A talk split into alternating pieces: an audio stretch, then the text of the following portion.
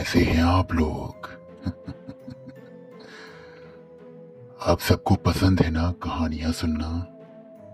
तो जल्द ही आ रहा हूँ मैं आप लोगों को सुनाने कहानियाँ। कहानियाँ खौफ की।